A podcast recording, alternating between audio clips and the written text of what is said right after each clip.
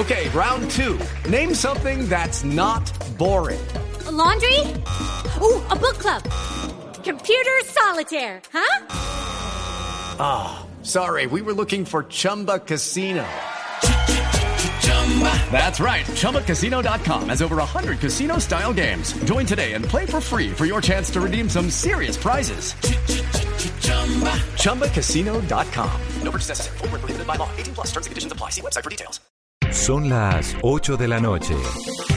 Aquí comienza Mesa Blue con Vanessa de la Torre.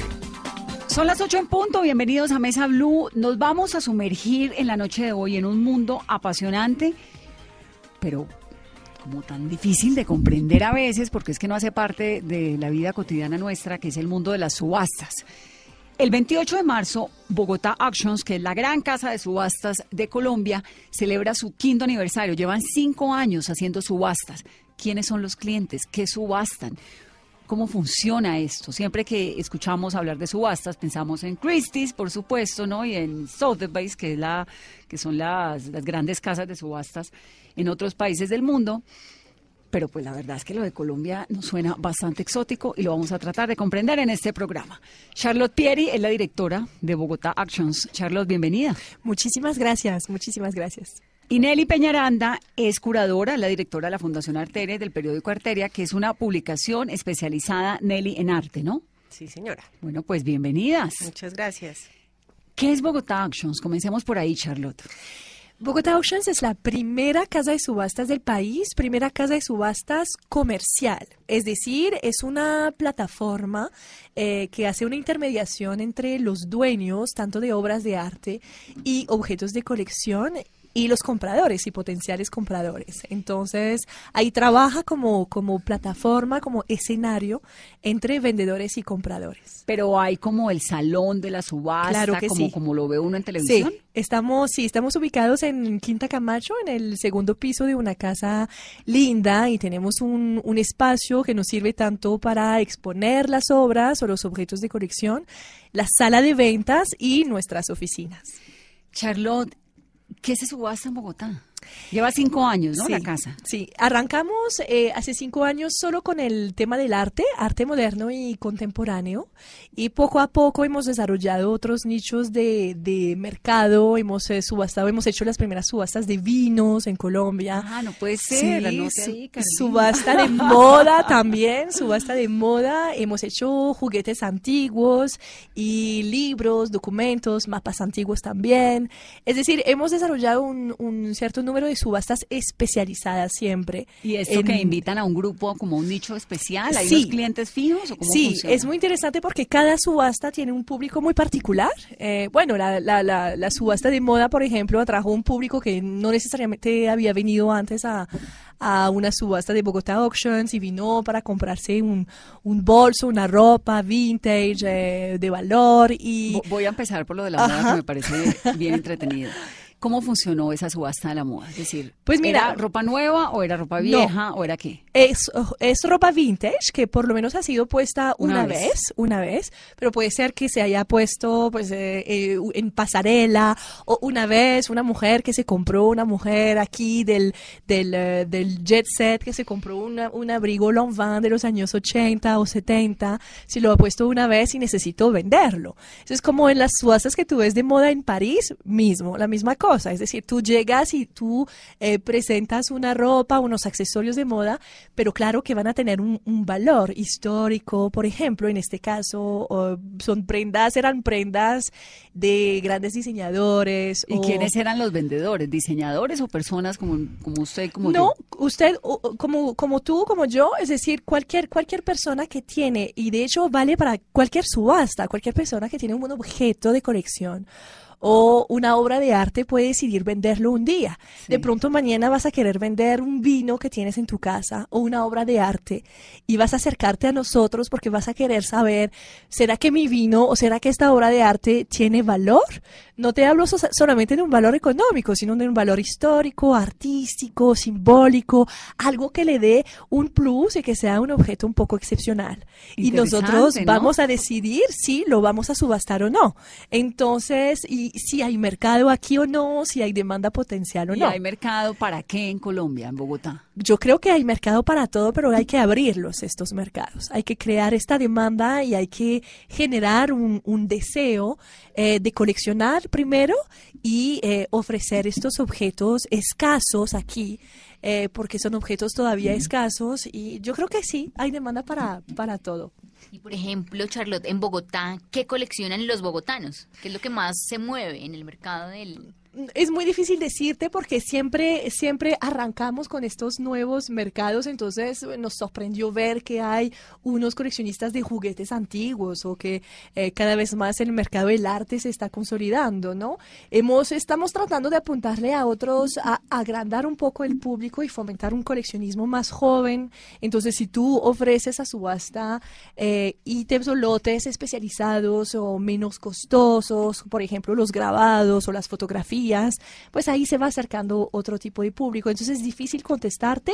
El medio tradicional, lo que tradicionalmente se subasta son, son las obras de arte, porque es lo que más, más años tiene aquí en Colombia. Son más acostumbrados a subastas de arte. ¿Y arte es que cuadros, esculturas, de todo? Exacto, artes eh, son las- los cuadros, eh, cualquier obra única o obras múltiples, sí que se pueden, pueden subastarse, sí. En general se subastan artistas ya con, con eh, digamos, trayectoria o conocidos, que pueden ser mm, artistas. Negrete, Botero. exacto. Y de hecho, como eh, lo, lo ven en el, en el catálogo de la próxima subasta, ya ahí están presentes. Bueno, pero eh, aquí veo un Henry Moore. Exacto, sí, sí, sí. Hay obras, hay obras significativas o hasta emblemáticas de grandes artistas consagrados del arte moderno colombiano y vamos cada vez más incluyendo artistas extranjeros porque llegar a hay un tener Miró. hay un Miró, exacto, y llegar a tener una litografía de Miró en el mercado colombiano pues no no es necesariamente fácil. Entonces tratamos de abrir estas estas oportunidades. Bueno, por ejemplo, este Miró, que Ajá. es una litografía, sí. Colección privada, ¿de quién es? Eso sí, no, no te lo puedo decir. Eso sí, no se puede decir. No se puede revelar por el momento quién, quién decidió el- vender. pero el vendedor, eventualmente vamos a saber quién es, en la subasta o no No, necesariamente. después, una vez que tú compres y una vez que el lote sea tuyo, adjudicado a ti, eh, sí te vamos a entregar un certificado de procedencia, pero antes no ¿Y lo, por no lo qué lo puedes mantienen en el anonimato? Bueno, para, para proteger la identidad obviamente del vendedor y, y nosotros somos los que garantizamos que la procedencia es buena, ¿no? Que es interesante la procedencia. No necesitas necesariamente saber quién es, eh, quién es la persona que vende. Lo sabrás después porque es importante rastrear un poco la historia de la obra. Ah, porque eso viene con pero- un título, ¿no? Y- Exacto. Entonces un- te damos un certificado de procedencia porque para la historia de tu obra es interesante saber en manos de quién pasó. Pero antes no debe ser revela- relevante. Bueno, y entonces arranca, por ejemplo, el Miró en dos millones y medio. Dice dos millones cuatro. dos Entonces- millones, cuatro millones. Ajá, ahí es donde es interesante, porque en el catálogo tienes unos estimados, unos, uno, uno bajo y no alto. ¿Por qué? Porque es muy difícil estimar obras de arte como con un precio fijo, entonces siempre van a, integran, se integran ahí unos criterios, dis- distintos criterios para, para determinar el precio de una obra de arte, y uno de estos criterios es obviamente la demanda. Sin embargo, y lo interesante es que a la su, a subasta, subasta, digamos que el precio va a arrancar o en el estimado bajo que ves aquí o por debajo del estimado bajo. Y eso lo sabrás el día de la subasta. Y no este vas a... Miró que va, que ustedes estiman entre dos millones y medio y cuatro millones. ¿El cuatro millones es el premio el, el precio máximo? No. El precio es como lo que- que ustedes creen que es dos y medio, cuatro. Exacto, de pronto a subasta simplemente se va a vender en 2 millones 500 y se va a adjudicar en 2 millones 500. O de pronto en y de ocho. pronto en 8 y de pronto va a subir en 4 que pensamos que ahí, eh, digamos que es un rango de precios eh, interesante. Nelly, ¿qué tipo de arte le gusta a los colombianos? Yo creo que aquí hay gente para todo. Es decir, eh, hasta hace unos años había como una gran necesidad o interés por artistas más modernos, es decir, como todos estos artistas que ya eran reconocidos, lo que decían ahora, pues de Negret, de Ramírez Villamizar, de Ana Mercedes Hoyos, artistas que eran como Consagrados. consagrados, exacto, y existían muy pocas apuestas por artistas más jóvenes y más contemporáneos. Por fortuna, en los últimos años, yo lo que sí creo es que ya la gente ha, ha empezado como a ampliar su mirada y también a entender que por ejemplo, para esos artistas, pues la inversión siempre también es más alta, ¿no? Entonces, claramente una Ana Mercedes Hoyos pues tiene un valor que no tiene eh, un artista que tiene 10 años de haber terminado la universidad o algo así, o que está en un momento de desarrollo o crecimiento. Y de Entonces, pronto también la estas gente quiere ferias, comprar. la Feria del Millón, Barcú, todas estas ferias que han surgido, ¿no? Que no solamente Arbo, pues que obviamente es la gran feria de Bogotá, pero pues Sí. tiene unas obras de una gente muy sofisticada. ¿Han aportado a eso?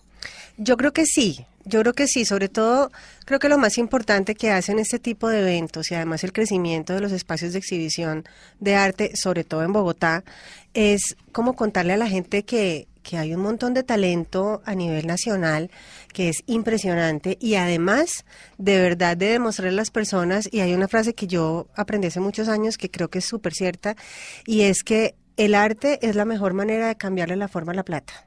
Porque si tú compras bien, lo que tú vas a tener es una valorización de tu obra y además vas a poder disfrutar ese cuadro o esa escultura o ese dibujo o esa fotografía, bueno, lo que sea, mucho tiempo. Entonces, pues qué buena inversión. Pero ¿cómo sabes tú que estás haciendo una buena inversión? Por eso es importante comprar de la mano de una galería o, eh, o con la representación de alguien, pues porque son personas que también parte de su trabajo es el de acompañar a los artistas en ese crecimiento. Entonces hay un artista joven, entonces lo coge una galería y este galerista se encarga de llevarlo a una feria, ponerlo a concursar en una bienal, llevarlo a un concurso, pilas con tal convocatoria. Entonces la hoja de vida del artista también va creciendo y eso por lo general se hace de la mano de una galería. O sea, la galería es como el manager, Más o menos. ¿sí? Sí. Y uno cuando es artista, bueno, los que son artistas, eh, ¿tienen una galería o tienen varias galerías? ¿O cómo funciona el negocio del arte? ¿Cómo funciona? Pues hay artistas que tienen una galería y otros que tienen varias, pero por lo general el que tiene varias también hay una conexión entre las galerías,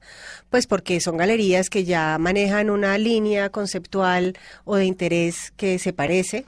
Entonces lo comparten y la labor que hace una galería, de, por ejemplo, de Nueva York, va a incrementar el valor de la obra o el crecimiento del artista que también está representado por la Galería de Milán y por la Galería de Bogotá y por la Galería de Ciudad de México, por decir. Pues, son cualquier- mercados grandes. Claro, pero también entonces tú empiezas a tener un colegaje con tus, pues con los otros galeristas. Siempre hay un trabajo que al final, a medida que se va creciendo ese equipo, pues va fortaleciendo la circulación, el precio y la visibilidad del artista. Entonces, pues eso es buenísimo, pues porque entonces, si tú compraste una obra de un artista que de pronto aquí en Bogotá te costó X cantidad de dinero, y después ese artista tiene una galería de otra ciudad del, del mundo, y en esa ciudad vale más, pues seguramente tu obra también se va a valorizar. ¿Cómo es el negocio de las galerías? Digamos, el artista se queda con qué porcentaje de lo que vendan. Eso, ¿Cómo funciona eso? eso varía, o sea, no hay como, como una palabra escrita de que tiene que ser tal porcentaje para la galería y tal porcentaje para el artista. Todas las galerías que existen tienen diferentes porcentajes de negociación y también en el caso, por ejemplo, si el artista trabaja con más de una galería, pues de pronto también eso puede variar. ¿Pero hay una exclusividad o no? hay algunos que sí tienen exclusividad y que solamente pueden exhibir ahí. Incluso hay artistas y pues digamos en, en el tema de las subastas y pues esto lo, lo conoce pues Charlotte mucho mejor que yo. eh, cuando un artista participa en una subasta y este artista es representado por una galería, por lo general ahí también hay una intermediación y la galería tiene un porcentaje de esa venta Claro. porque es muy importante como pues como que cada uno tiene su trabajo y eso y entre esos trabajos se tienen que respetar pues, porque como la finalmente es misión un que cumple negocio, cada ¿no? uno También. claro y entre todos se ayudan además Ahora, ¿quién decide en la subasta qué se subasta y qué no? Bueno, obviamente el mercado y la demanda va, va a guiar un poco la selección que vamos a hacer de las obras. Como lo decía Nelly, aquí hay una fuerte tradición del arte moderno. La gente se siente más tranquila comprando artistas ya consagrados o artistas que ya están en los museos. Entonces, claramente, aquí en, Colombia, como en el mercado internacional, el arte moderno es el corazón del mercado de subastas. Eso sí, no, no cabe duda. Y lo que pasa aquí, nosotros vemos en Bogotá Auctions que vendemos más arte moderno moderno que arte contemporáneo. Todavía en Colombia, pero como en otras ciudades en el mundo, el arte contemporáneo es más exclusividad de la galería, ¿no? La galería, como explicó Nelly, sí es el mercado primario donde se muestra el artista eh, por primera vez y si tú vas a comprar una obra en una galería y vas a querer volver a venderla en 5 o 10 años, pasarás por la casa de subastas. Nosotros somos mercado secundario. Entonces, por cuestiones de tiempo y sobre todo aquí, que el arte moderno llegó un poquito más tarde que eh, en otros países del, del mundo, aquí lo que va a ¿Arte llegar... moderno en- te, te refieres a modernismo? ¿A qué te refieres con arte moderno? ¿Cuál es, para explicarle a los oyentes la diferencia entre arte moderno y arte contemporáneo? Sí, digamos que el arte moderno en, en Europa, por ejemplo, empezó con las vanguardias artísticas eh, eh, después, antes de la Segunda Guerra Mundial. Y aquí, pues, eh, los, los grandes nombres de lo que llamamos el arte moderno, me corriges, Nelly, eh, son, pues, por ejemplo, Obregón, Villamizar, Negret. No empezaron necesariamente en los años 30, como en Europa, pero un poquito más tarde, ¿no? Como más en los años 50, por ejemplo, con Negreto, Obregón. Entonces, yo creo que lo que llega al mercado secundario aquí por el momento es sobre todo eh, arte moderno, porque estamos en la casa de subastas, ¿no? En cinco años o en diez años llegarán mucho más obras de arte contemporáneo, pero todavía digamos que el, el corazón del- de las subastas en Colombia, pero como en otras partes en el mundo, tanto en volumen de venta como en precios, en incrementos de precios y en, en precios alcanzados, son los artistas que obviamente y casi es parece lógico que ya tienen una una trayectoria y un, Claro. un prestigio absolutamente determinado Que también son más y- costosos. y, reconocidos sí que también son más son más costosos pero yo creo que aquí sí es es lo que importa entonces obviamente cuando nos presentan una obra en en la casa de subastas vamos a mirar qué vamos a mirar quién es el artista vamos a mirar cuál es la obra. La obra tiene una una relevancia particular dentro de la carrera del artista o dentro de la trayectoria.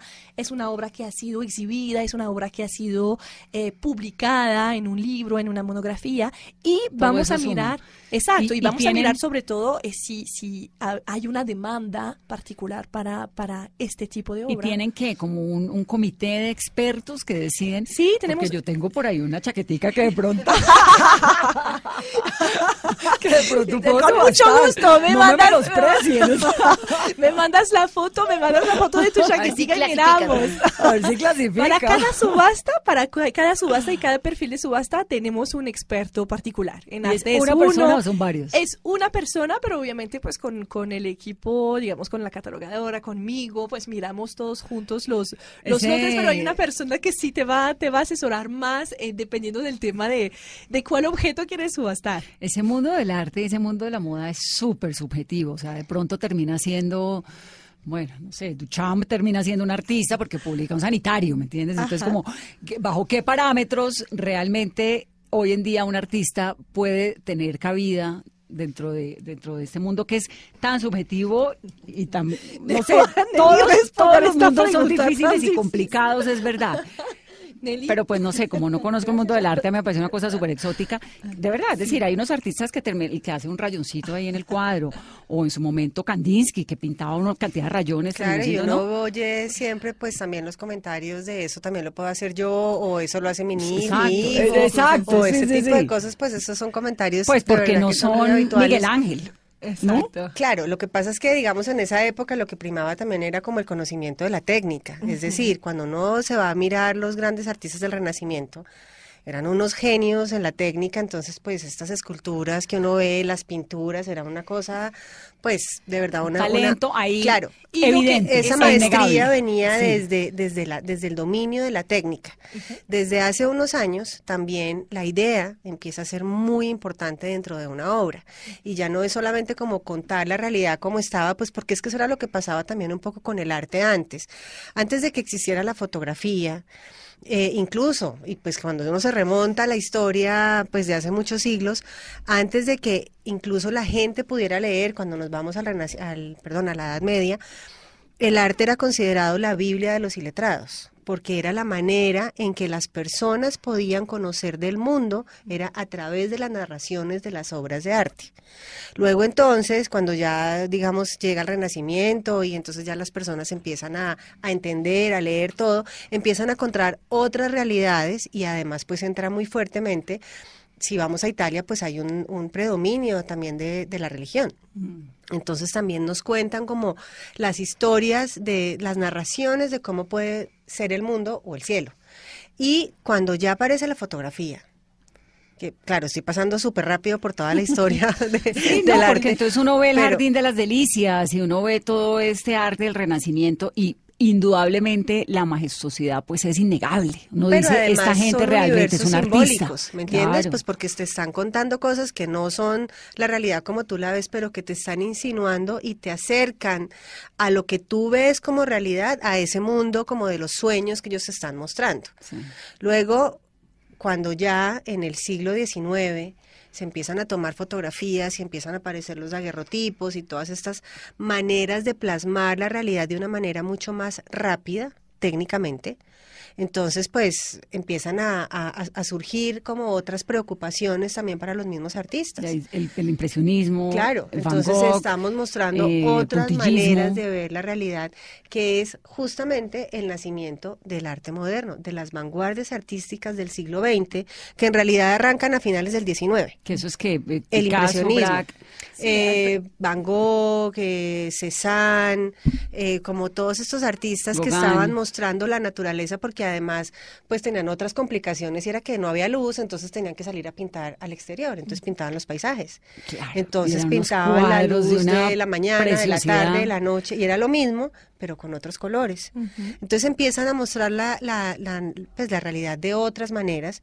y así el arte ha ido evolucionando a, ne- a nivel de la idea, pues porque ya te está mostrando cosas que de pronto tú no ves, pero que el otro te está mostrando. ¿Y en qué momento pasamos del impresionismo, del posimpresionismo, bueno, de Braque, eh, Juan Gris, Picasso, ¿no? Que comienzan a hacer como estas eh, figuras Figuras ma- mucho más, precisamente Mucho más modernistas abstractas, y sí. no tan, no tan clasistas. En... al sanitario de Duchamp. Claro, entonces luego llega... Que por más que esté en el MoMA, cualquiera puede decir, perdón, pero pues qué arte va a ser esto, ¿no? O, o los tarros de Andy Warhol.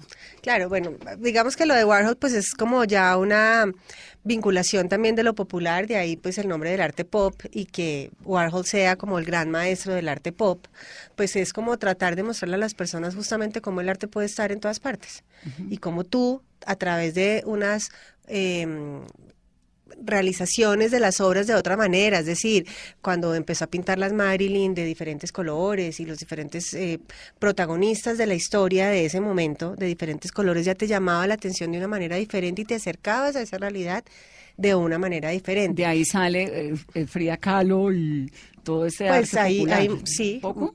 también, también sale como de esas, de esas formas de, de mostrarle a las personas otras formas.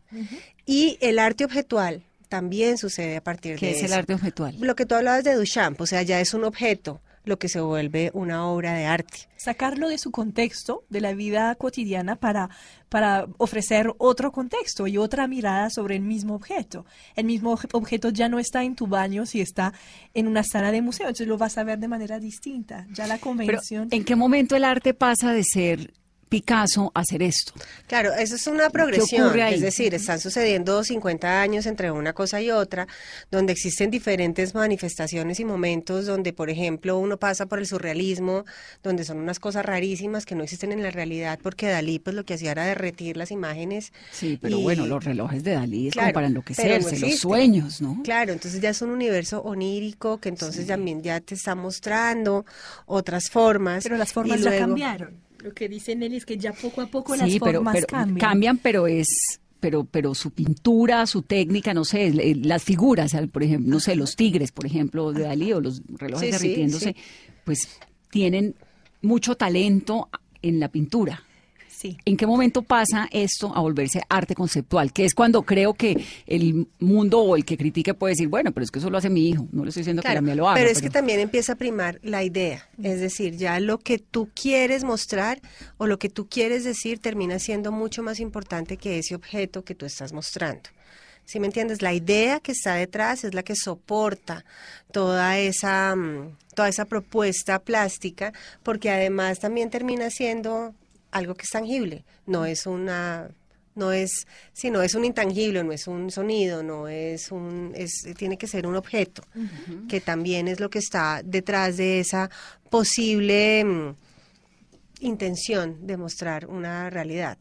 Digamos que el, corte es más o menos según la Segunda Guerra Mundial, donde la convención de que te va a permitir tú analizar una obra y reconocerla y valorarla, ya no va a ser todo lo que describió Nelly, que es la mimesis, la representación de una realidad, la representación sí del mundo, sino va a ser la originalidad y la originalidad, la idea que decía Nelly, va a ser el criterio hoy, pues desde los sí, 45, 50, para empezar a mirar las obras. Ya no va a ser lo que representa, ya hay muchos pintores y ya hemos visto muchos que ya mm, son maestros en su arte. Vamos a ver más allá quiénes son los que traen algo original. Algo distinto. A partir de los 60, en ¿Y en Colombia, qué estaba ocurriendo? Pues aquí pasaron cosas muy particulares porque, por ejemplo, a principios del siglo XX nosotros tuvimos el surgimiento de un movimiento artístico que fue la Escuela Bachué, que, que cuando uno se empieza, empieza a mirar como como ese, ese movimiento iba de la par de quién es muy difícil de establecer, porque pues en Europa estaban sucediendo otras cosas y pues recordemos que las comunicaciones en esa época pues Sí, claramente no son nada WhatsApp. parecido a lo que son ahora. Entonces pues estaban surgiendo otros momentos, pero ya cuando estamos en los 50 y en los 60 ya empiezan a llegar artistas que han tenido la oportunidad de estudiar fuera. Muchos artistas se criaron en Francia, se criaron en, pues, en otros países de Europa, en los Estados Unidos y empiezan a llegar. También recordemos que después de la Segunda Guerra Mundial hubo una migración, a pesar de que teníamos un poco controladas las fronteras, sí hubo una migración hacia Colombia. Entonces también empiezan a permearse como muchas de esas posibles influencias del arte. También llega en los 50 una persona como Marta Traba, casada con un colombiano, que era una mujer que conocía del arte de su época en Argentina. en- en- en- en Argentina, que era su país. Argentina tenía una vanguardia distinta. Sí, ¿no? incluso Argentina, así como nosotros tuvimos una escuela propia, que fue la escuela Bachué, eh, allá pues nació la escuela del sur. Entonces también, y pues digamos en, en otras partes de Sudamérica también se crearon los neoconcretos, entonces sí tenemos ¿Qué son los algunos... neoconcretos? Eh, Sí. Hay un trabajo de geometría muy fuerte, la mayor manifestación de los neoconcretos está en Venezuela, donde uno ve obras de Jesús Soto, donde uno ve obras de Otero, donde uno ve obras donde la geometría empieza a primar de una manera fundamental. Eh, entonces, pues cada una de estas intenciones de movimiento, eh, pues responden a las necesidades como de, de cada uno de los países. Aquí entonces sucede también esto. y llega Marta Traba. Claro, y ella entonces llega con una idea de, de cómo es el mundo en el arte moderno, eh, pues de ese momento, y entonces empieza a revisar como esos artistas y además ella tenía una intención que era la de poderle contar a la gente de qué se trataba el arte. Entonces de ahí que tuviera un programa de televisión donde también le contaba a las personas Y- a y través la alianza con de la televisión.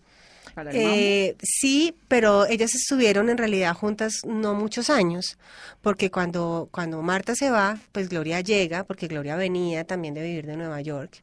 Ella vivió allá un tiempo y además pues conocía a un montón de artistas importantísimos, pues porque su entonces esposo era miembro de, del Museo de Arte Moderno. y de Nueva Botero ya York. era Botero, o no tanto. Eh, digamos que tenía una época muy interesante de los 70, ya no vivía en Colombia, era un grandísimo pintor, o sea, era un artista, un gran, gran pintor, muy importante, no es el botero pues que conocemos de pronto hace unos 20 años, eh, pues tan reconocido, pero ya era un artista muy importante y ya pues estaba desarrollando como una cantidad de producción artística en otras partes del mundo. Eh, entonces, pues esta señora empieza como a, a mostrarnos como diferentes maneras de Marta. Marta, de ver el mundo desde su óptica, claramente, y nos dice como, bueno, es que en Europa está funcionando esto, entonces aquí están estos, y empieza a mostrarnos como algunas cosas ¿Quiénes que eran los artistas de esa época? estaba Alejandro Obregón, Ramírez Villamizar, Edgar Negret, eh, David Mansur, Los maestros Eh, del sí. arte colombiano. los maestros del arte colombiano, te estoy hablando pues que esto, esto era 50, 60 aproximadamente. En esa época es cuando, pues cuando Marta se va, porque ya sale del país, y Gloria al po- a los pocos años sube como directora del Museo de Arte Moderno. En una anécdota, pues que en estos días pues contaban eh, varias personas. Un día la invita a almorzar Marta Traba Gloria Sea en un restaurante y en una cajita le entrega las llaves del Museo de Arte Moderno. Entonces que el Museo de Arte Moderno pues era como un espacio casi inexistente y es Gloria Sea la que se encarga Sí. justamente de construir como también dijeron en estos días, ladrillo por ladrillo, lo que es ahora una edificación, pues sí, un referente del arte. Tengo un montón de preguntas. ¿Qué pasó con el muralismo mexicano? ¿En qué momento aparece? ¿E inspirado en qué? Esto fue después de la, esto fue la Revolución Mexicana, eso fue a principios del siglo XX, eh, mil no- 1908 aproximadamente. Eso es Diego Rivera, ¿no? Eh, ahí hay tres muralistas mexicanos que son Diego Rivera, David Alfaro Siqueiros y Dios, se me está yendo el tercer nombre. Eh, bueno, son tres, ya, ya lo recordaré. Y ellos empiezan a, a trabajar por un tema que, pues, que es el pueblo. Claro. Es decir, Sí, o unas sea, en- y, y- y- claro, y Diego además es Rivera que- tuvo la suerte de que Trotsky lo contrataba y el Partido Comunista. Pero ¿por qué no llegó o sí llegó el muralismo a Colombia? Yo creo que fueron manifestaciones diferentes y además es que la cultura arraigada mexicana es muy diferente a lo que nosotros teníamos, pues porque nosotros también empezamos a recibir unas influencias extranjeras de una manera muy fuerte, mientras que por el contrario, países como México estaban trabajando su propia cultura. Entonces ellos también son muy eh, aficionados y además muy reconocen y sí. reconocen y son orgullosos de sus raíces y de su propia ideología y de sus y de sus propios desarrollos culturales y artísticos. Aquí en Colombia nosotros generamos una serie de vacíos eh, que yo considero también fueron ocupados por muchas de las de las visiones extranjeras que nos fueron traídas en algún momento. Nosotros recibimos entonces esto de, de- Marta Traba, que venía de Argentina, lo, de- lo que venía de Venezuela. ¿Qué más? Los Y- ¿Qué más nos llegó? que se formaron. Muchos Luis artistas que también. Luis Caballero se formó ¿dónde? En Eh, Francia. En París, Francia. muchos años. Claro, Luis Caballero es posterior. Luis Caballero, él se fue de Colombia, yo pienso que como en los 60 y él murió a principios de los 80 después de haber estado pues ya un tiempo en, en, en Francia. Pero yo sí creo que, que una figura pues como la, la- la- las actividades o las acciones que desarrolló Marta Traba fueron de cierta manera determinantes en el contexto del arte colombiano porque destacó a muchos artistas y no destacó, o A más otros, bien sí, opacó Lo a que otros artistas, yo, ¿no? Un poco. más o menos. Lo que me gusta, sí, lo que no, pues no. Exacto. A eso me refería cuando les preguntaba a ustedes hace unos momentos de la selección, de quién está detrás, porque en eso el arte, pues, eh, siempre me ha parecido como que es también un componente ahí, no sé si de suerte o de rosca, pero a la señora Marta Trabal, que le pareció buenísimo, subió. Y seguramente hubo una generación entera de gente talentosísima que desconocemos, Sin duda, ¿no? sin duda. A propósito, hay un caballero en la subasta. Sí, Divino. sí. Entre 10 y 15 millones. Sí. Divino. Ojalá Uno no de lo los mejores periodos de la De una muy buena época. Esta época es maravillosa, es amarillo, ¿no? Precisamente porque, porque estamos a principios de los años 70, todavía, pues después, ¿no? Después él va a tener un dibujo más fuerte, de pronto más clásico. Ahí lo que me parece lindo, nos parece lindo, obviamente, es que las, las figuras, las formas humanas todavía son muy modernistas. Y la lucha entre el eros, el erótico y el tánatos, la muerte, que es muy propio de, de Luis Caballero, aquí se ve completamente en todo su esplendor. Tú no sabes si eso es un abrazo o No, una pelea. No, cuando digo que ojalá no lo vendan es por si algún día ojalá puedo comprármelo. Te espero el 28. Absolutamente precioso. Pero sí, ahí tú ves esta dicotomía entre la, la lucha y, y como un abrazo agónico casi.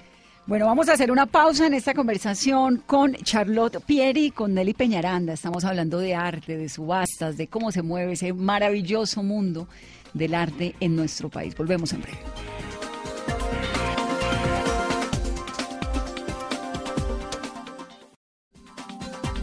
Estamos hablando de arte, hoy Mesa Blue Artística.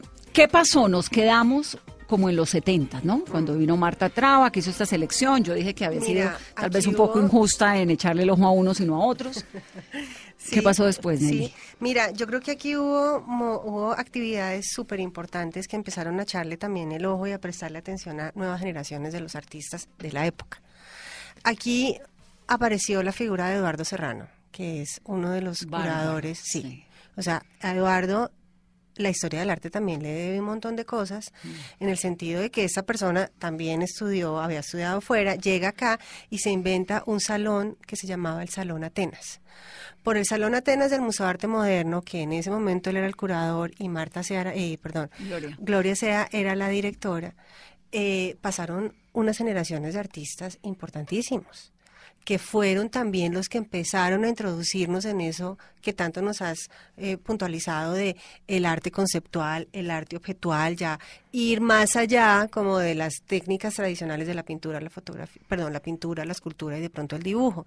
Entonces, sale el Salón Atenas, sale también la Bienal de Arte de Bogotá, que también Esa fue creación eso de quién, también, Eduardo? eso también fue en el Museo de Arte Moderno, también surgió con él y de manera simultánea también en Medellín empiezan a suceder como el Salón de Arte de Coltejer Mm. y otras exposiciones en Cali empiezan a La salir los claro, y el calendario propal que fue fundamental en el sentido en que si tú vas a mirar la colección de la tertulia, la mayoría de las obras son sobre papel que justamente vienen pues de un contexto donde se producía papel. Entonces, todas estas eh, actividades que se desarrollaban, claro, estoy saltándome de unos años a otros, pero lo que sí te quiero decir es que habían iniciativas que, que empezaron a cosechar como pues como un, un, un- un cocido Un muy interesante, claro, un cocido muy interesante para lo que es hoy el arte en Colombia. O sea, nosotros no tendríamos lo que tenemos hoy día si no hubiera pasado todo esto que pasó, si no hubiera llegado Eduardo Serrano, si no hubiera llegado en su momento Gloria Sea, si no se hubiera abierto el Museo de Arte Moderno, si no hubiera pasado Alberto Sierra por Medellín, si no hubieran pasado todas estas figuras del arte nacional que se empezaron a comprometer con los artistas jóvenes, que ya muchos de ellos pues son o grandes maestros, algunos otros ya desafortunadamente no están, pero que sí fueron construyendo y abonando el terreno para lo que está pasando hoy en día en el país. Ahora, ¿qué está pasando hoy en día en el país? Pues mira, eh, sin ir muy lejos, a finales de los 90, Bogotá era una ciudad que tenía, yo creo que no llegábamos a las 15 galerías.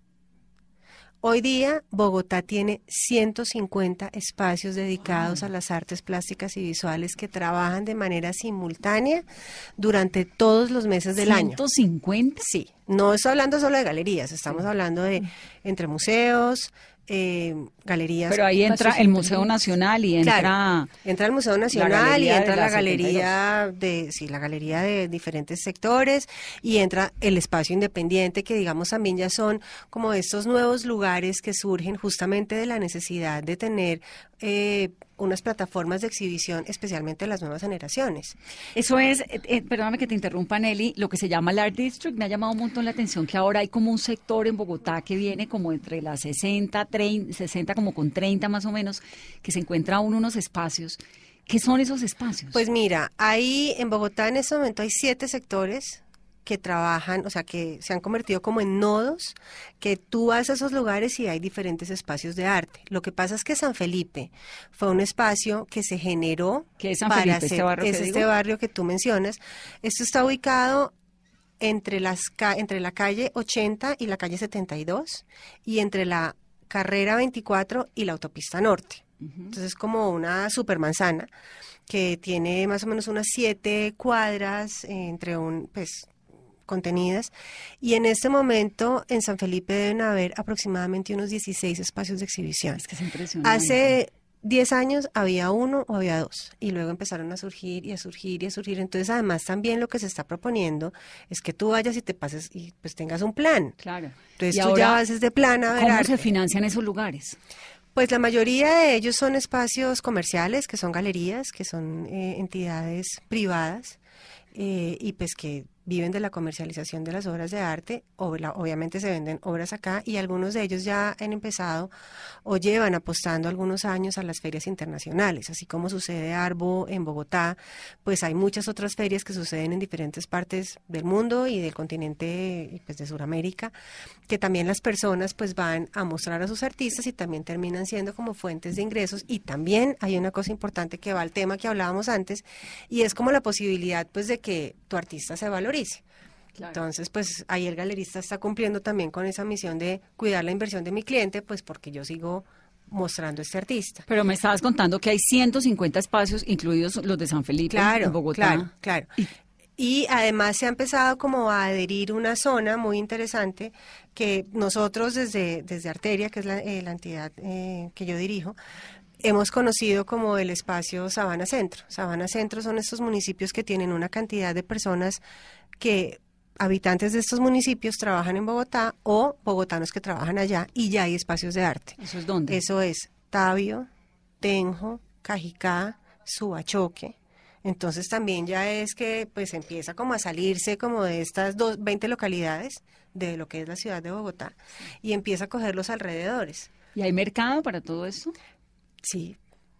tiene que ¿Quién, haber. quién compra? Pues es que eso es lo más interesante, que es que la gente que compra arte cada vez crece y cada vez es nueva gente. Exacto. Entonces, pues porque es que, pues obviamente si tú eres un asiduo comprador de arte, pues va a llegar un momento en que, en que ya vas a comprar y vas a vender, pues porque ya no te caben, o pues también empieza como a uno infectarse, pues de, uno infectarse, pues es una manera de Antojarse. decirle, sí, como, como que lo pica uno eh, en la, intención de, de poder comprar arte, que además es, es fantástico, o sea, uno poder como si uno- nutrirse de todo lo que dicen estos artistas, pues eso es como un gran placer. ¿Quiénes son los artistas del momento en Colombia? Uy, no, eso es muy difícil de Sí, responder. porque te regañan. No, no, no, no es que me regañen, lo que pasa es que pues sería No, muy... porque se sienten excluidos algunos. No, y es que la lista es gigantesca, es decir, pero aquí... hay, bueno, pero hay, eh, digamos, pues obviamente Negret, Mansur, eh, Botero, ¿no? Pero digamos, hoy en día hay artistas colombianos de envergadura internacional, como Botero en su momento.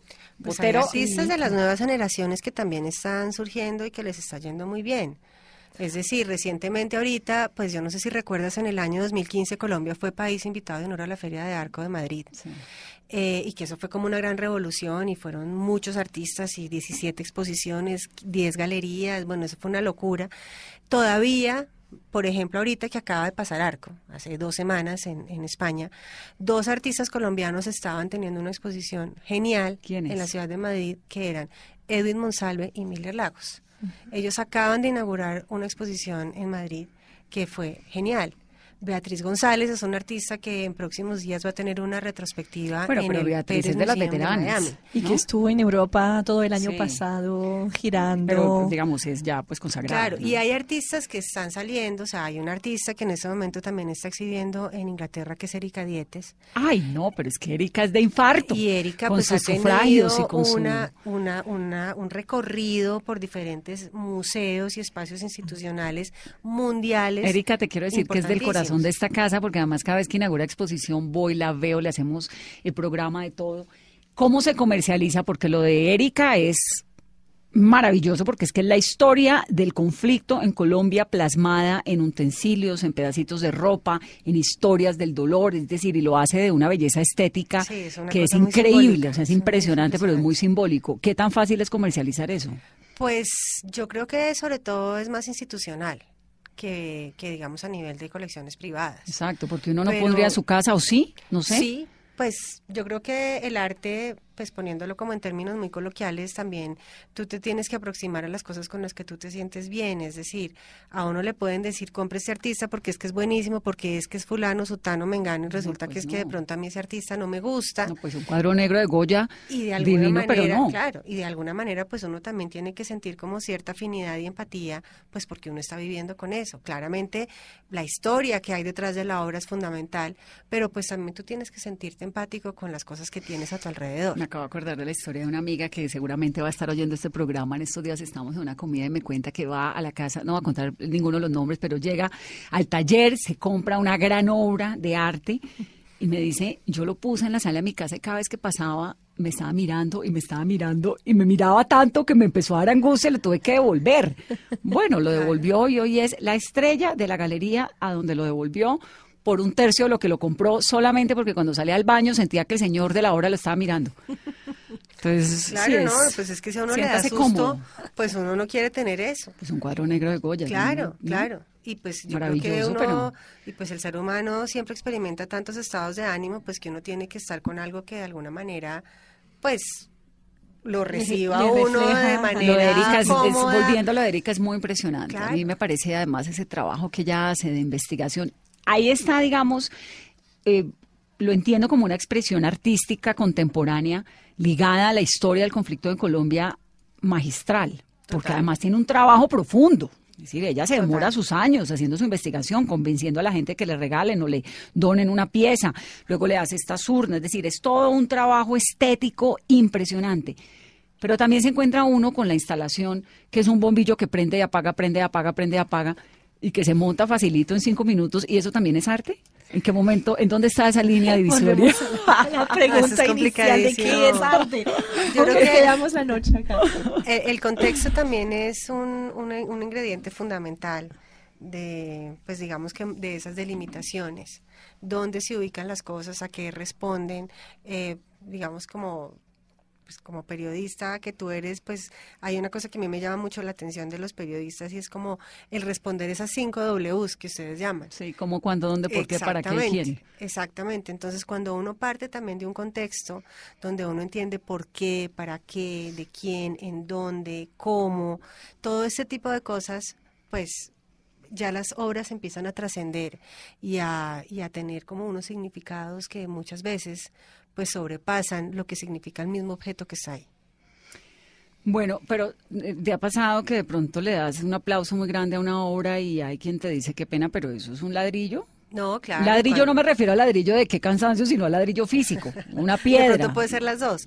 Pero- no, pero sí, claramente sí. Yo, yo tengo formación de artista, yo estudié artes plásticas y cuando yo estudiaba en la universidad, pues claramente nos pasaba esto y alguna vez pues uno lo hizo pues de pongamos cualquier cosa y digamos que esto es una obra de arte y pongámosle la cinta y obviamente no faltaba el que cuidadoso no quería pisar donde estaba la cinta pegante y era cualquier ladrillo, como dices tú, eh, con un, no sé, con un vaso desocupado puesto al revés y una jeringa y una botella de Coca-Cola, o sea, no sé, cualquier cosa. Entonces, pues también hay como, como, sí, como esos, esas posibilidades de que ya, pues, el discurso no llegue a Es tanto. distinto. Nelly Peñaranda, para quienes no la conocen, es maestra en artes plásticas, diplomada en historia de la Universidad de los Andes. Eh, fue columnista de artes plásticas de la revista Cambio y bueno, ha estado vinculada a la Galería del Museo y es de verdad una de las personas que me da mucho gusto tener acá porque conoce profundamente el maravilloso mundo del arte en nuestro país y en el mundo. Y Charlotte, Charlotte, Charlotte es francesa, ¿no? Sí, sí, sí, soy ¿Y francesa. cuándo llegó a vivir acá, Charlotte? Hace siete años. ¿A manejar la subasta o No, no, no, no. Llegué por una razón personal. Por un am- enamoramiento, obviamente, eso sí. Algo me trajo por acá, o alguien, o de pronto alguien me trajo por acá. Sí. Y después tiene pura pinta de perseguir amor. Eh, Puede ser, sí. Bueno, eh, ¿qué es lo más raro que han subastado? Lo más raro, Sí. no, no Algo te que le haya sorprendido, que diga, wow, subasté esto de No esta puedo creer que forma. eso se fuera a vender. Ah, ok, Exacto. pero raro en este sentido, de que algo que, pues mira, todo lo que entra en, en nuestras subastas, pues algo de valor, al- algo valoroso, pues de- valioso tiene, ¿no? Artístico, histórico, simbólico, lo que sea. Hay, hay más porque hay lotes de todos los precios, simplemente cosas raras, pues en la última subasta de juguetes, no sé, un tarot de Macondo que me pareció genial. ¿Un tarot? Y- un tarot, un juego de tarot. No sabía que iban a pelearlo, es decir, pues me parecía genial.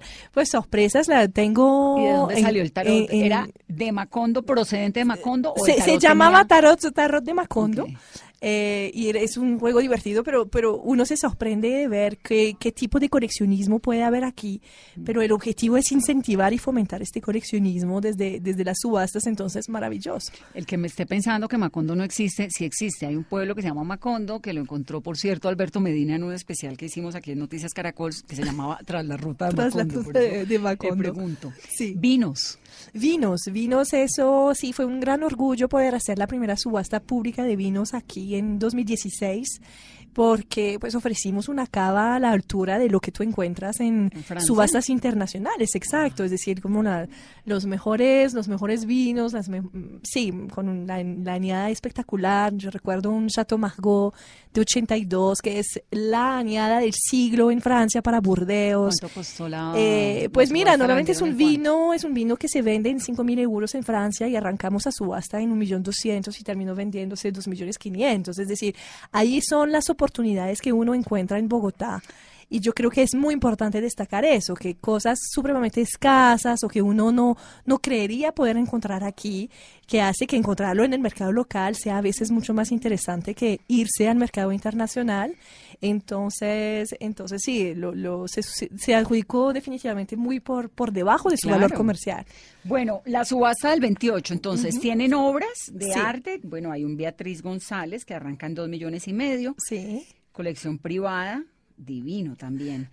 Eh, tienen fotos. Sí. ¿Qué más hay? Una sección de, de fotografía, pues ahí tú vas a encontrar, digamos, obras eh, significativas o emblemáticas, como lo decía, de artistas, de artistas modernos. Hay una sección de fotografía, en efecto.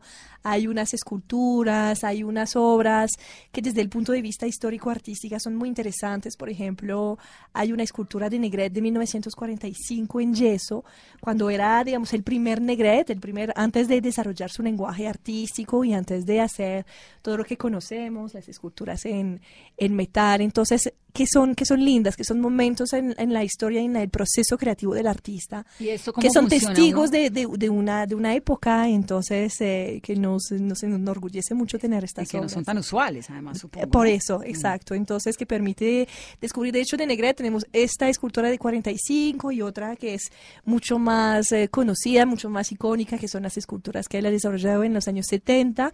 Pero, pero eso sí, una, una selección de piezas, algunos contemporáneos también, no muchos, pero algunos tempor- contemporáneos. Y una excepción con un gran maestro del siglo XIX, que es Ramón Torres Méndez, una pintura que tenemos, que eso se sale un poco del, digamos, del, del lenguaje, de la línea del, del catálogo, pero que era muy, que era una oportunidad grande de poder tener un cuadro así de este maestro del siglo XIX. Entonces, está también en la subasta. Charlotte, ¿cómo es la logística? Entonces uno inscribe, manda la chaqueta. Sí. ¿No? Y allá el comité dice sí o no. Sí, exacto. Luego. Y te propone, y entonces el, el, el experto te propone un precio, digamos que el estimado comercial, ellos fijan un precio, determinan un precio comercial y después contigo vamos a mirar cuál sería el precio más atractivo posible para sacarlo, para, para ofrecerlo a subasta. Entonces se ofrece a subasta, mm, hay siempre un catálogo, siempre, todas las subastas funcionan y eso en todo, el mundo, con un catálogo público que permite obviamente visibilizar la subasta, darla a ¿Y conocer puede ir cualquier persona? puede ir absolutamente cualquier persona, no hay registro previo, no hay una, no hay que pagar absolutamente nada tampoco. Va cualquier interesado y, eh, y puede participar en, en la subasta. Entonces, sí. Y es así con martillo, levanto la mano y todo. Exacto, exacto.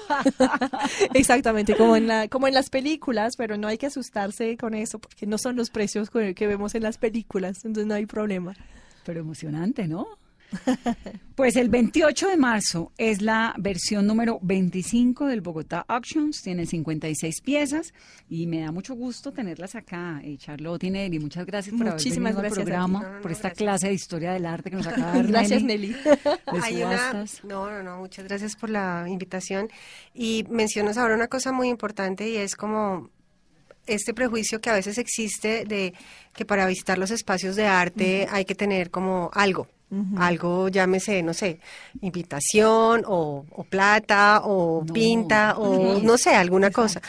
Resulta que no, que, que, Los es, espacios que son los espacios están abiertos para las personas y que justamente lo que están buscando es que las personas vengan y los visiten.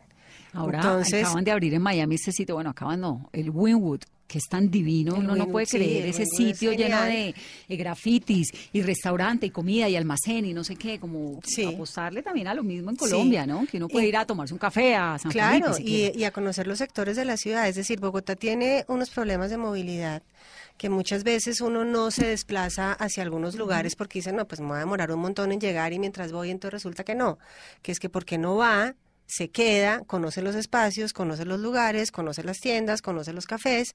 Entonces, justamente, incluso, y voy a, a- a tomarme el atrevimiento, sí, de hacer la cuña. En la revista. Justamente de, no, eh, la Fundación Arteria tiene un programa que funciona hace cuatro años que se llama Arte Circuitos y justamente durante 14 sábados en el año todos los espacios de los diferentes sectores abren de manera simultánea. Entonces abren y nosotros ponemos visitas guiadas y ¿Cuándo es el ponemos camioncitos y todo. El próximo es en el mes de abril en el sector de San Diego. San Diego es está entre el Museo Nacional y se va hacia el sur, se mete en toda la Macarena pasa por el Museo de Arte Moderno, pasa por el Museo de Artes Visuales de la Universidad Jorge Tadeo Lozano y llega hasta eh, el espacio Art Nexus, que queda como en la calle 20 con carrera octava.